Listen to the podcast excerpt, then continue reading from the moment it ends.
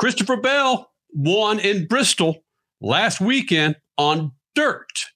He joins us now here in the Freak Nation, and it was an early morning, early morning phone call with Christopher. A dude that wins a, a big race like Bristol, do you have trouble sleeping the night after, and then the night after, and then the night after? Well, I can tell you that Monday night uh, I slept pretty well because Sunday was definitely a late one. We uh, it was obviously a Sunday night race, um, and then whenever we got home, the entire team went to Waffle House and uh, ended up getting some breakfast together. So it was a late one before we ended up um, going to sleep. And then Monday is is you know back to work and trying to discuss the race and how we went. So we had all our meetings Monday, um, and then Monday night was the night that we finally go to sleep. What does Joe Gibbs Racing do after a win? We see how there are teams that'll gather all the crew, all the, the guys back at the shop and have a big party or a big picture or a big breakfast. What is uh, what does Joe Gibbs do after a big win? Yeah, so typically after every every win on Monday, well, after every race on Monday we have our competition meeting where uh, you know all the drivers, crew chiefs get together and kind of discuss the race weekend. Well, before that, they have what they call a banner ceremony. And uh, for anyone that hasn't been to Joe Gibbs Racing, you know, up on the top of the race shop, there's a, a banner for every single win that the company's had. Um, so I think it's at like 1.30 in the afternoon or something like that, right after lunch. Uh, everyone gathers there, and uh, the winning driver gets to go up and, and raise a banner. Whoa. This sounds like basketball. I'm liking this. I mean, of course, I come from a basketball area of the country, the Midwest, and raising banners is a ginormous thing. So, is there a competition in how many banners you're going to get by the end of the year, whether it's per driver or for Joe Gibbs himself and for the team themselves? Uh, probably a little bit of pride amongst the drivers. You know, there's not really a prize, so to speak of, but I remember whenever I started uh, in 2021, um, there really wasn't very many 20 banners. I, I know uh, Erik won what Darlington and the Daytona race at, at some point, uh, but you know, lots of 11, lots of 18, and Martin Truex had a lot of 19 banners up. Um, so my goal was to get some 20 banners hung up in there, and uh, there's a lot of 20 banners up there now. Well, I shouldn't say a lot. Use that loosely, but more than the rest of them, at least. Well, hold on though. It's interesting you bring that up because, in a sense, the way things are structured now with NASCAR and the points and the playoffs, do you feel the need now to just pump up a bunch of banners? Or, hey, you're in the playoffs. Now it's almost like, or is it testing mode to make sure that you're at your peak by the time the playoffs come around? Yeah, I mean, I think last year was a uh, a really big learning curve for us because I, I I, I, hate using that word because Adam Stevens, my crew chief, is you know a, a, veteran. He's won the steel multiple times. But whenever we got into the playoffs last year, we only had the one race win at Loudon, and uh, and we didn't win any stages, so we really didn't have a bunch of playoff points, and it really bit us. And be- whenever we had issues in the the second round of the playoffs, and even the third round of the playoffs, we had those issues, and we didn't have enough points to overcome it, and we had to win the races. And thankfully, we were able to win the races but you know it starts in February whenever the season starts. That's how you accumulate the, those playoff points to help you later on in the season. So you know we've got one win which pays five playoff points, and uh, we, we need to we need to start stacking them up. So hopefully we can win some more races and win some stages to uh, pad our our points position whenever we get to the playoffs. You're one of those guys that might be uh, the next generation of uh, stars in NASCAR Cup. And some of the guys that in the previous generation are saying you guys in the new generation don't give them enough respect. How do you feel about that? Um, I mean, I, I, don't know. I, I would be, I would I guess encourage them to ask them what they think about me particularly because I feel like I have a pretty good relationship with the majority of the veterans in the garage.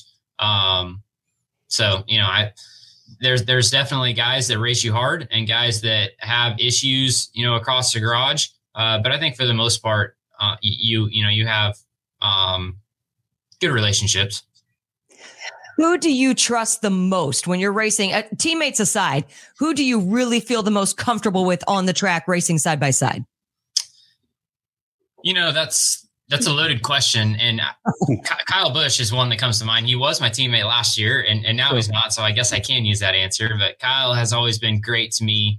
Uh, you know, Harvick is a guy. He's a, a veteran that will race you very hard if it's at the right time and place. But you know, if it's it if it's not in the right time or place, he'll definitely cut you slack, and he's not going to wreck you at all. So, uh, always had a good run with Harvick, um, even Keselowski, Logano. Those guys have been really uh, respectful to me, and and hopefully that they would say the same about me.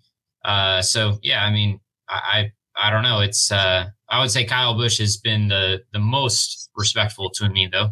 Christopher Bell joining us here in the Freak Nation. Your winner from Bristol. You got Martinsville this weekend, but getting back to Bristol, we've got the sound bites from drivers who say, "Yeah, take the dirt off Bristol. Bristol doesn't need dirt." I didn't hear a sound bite from you, Christopher Bell. You won the damn race. I think you're pretty happy to have dirt on Bristol, buddy. I mean, I'll be honest, Kenny. It seemed like a, a pretty good race to me. Um, you know, I, concrete Bristol is amazing, and uh, dirt Bristol. You know, I, I it was not amazing the first year, and then the second year was pretty good, and and then I thought this year was great. So, um, and, and that's not like the third stage. I would call pretty boring for my seat because I just led every lap. But you know, stage two, whenever I was in the middle of the pack, I was just blown away by guys, you know, passing for the lead. I remember Kyle Busch and Tyler Reddick were sliding each other back and forth, and there were two and three wide where I was uh, it seemed like a pretty darn good race from from my seat.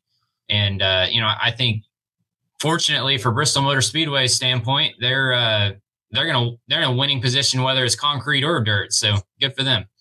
You know what? I think we do have a little bit of sound from you last year saying that you'd prefer concrete over dirt. So explain to me why things or how they got better through the years. Not just you and, and your knowledge of the track and your knowledge of the dirt on the track, but is there something else at play there that made it better consecutively each year?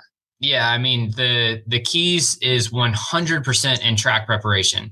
Mm-hmm. And you know, the first year they attempted to do it in the daytime and and that is an epic no-no for dirt track racing and, and it was extremely hard to see the track was literally coming apart because it was so dry um, and, and, dust was flying everywhere. Tires were getting destroyed. And then we learned from that. And then the next night or the next year, they made it a night race. Uh, and, and, it was definitely on the way to being really good. And we had a couple rain delays that I think hindered the, uh, you know, the overall event. Um, and then the third year, you know, the weather was really good and the track was really good. And uh, it was really good race. We're talking with Bristol winner Christopher Bell.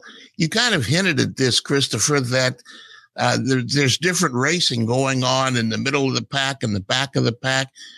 I know it's there's different styles of driver, different levels of driver skill, but what's it like racing at the front in the front pack, the first 10 cars or so, the next 10 cars or so, and racing at the back? Are you, does it take a different mindset to go through those three different races? Um, yeah, that's a good question, and it uh, it, it you're way more likely to you know, have a full contact sport. You know, the further that you get back into the pack, and at the at the up, up front, you can kind of separate yourselves. And we see like the first two or three cars can get single filed out, and then you know you get back in there and it's two wide, three wide. We even saw a lot of four wide at Bristol uh, last week. So you know, it, it is you're definitely on top of each other once you get back in the middle. Do you find guys back there that, ooh, I'd rather not be around him, and that makes your race harder to get out of that group of cars? Uh, yeah, yeah. I mean, I think I, I don't, I can't you know single anyone out. I don't I don't know you know yeah this oh, guy runs really hard or whatever. that, but uh, you could single a guy out if you want to. Come on. Yeah, I mean, I don't really have. There's no one in the in my head that you know I, I think of like that, but um, yeah, it's definitely it, it's definitely tough racing once you get back there for sure. Christopher, it's always fantastic when you roll in the Freak Nation. Congratulations. We're big fans of yours. We like what you're doing, man. You're making a whole lot of noise on the racetrack and you're doing it uh, the right way, buddy. Thank you for doing this, man. I appreciate it. Go uh, enjoy your coffee. All right. Thanks, Christopher. See you guys.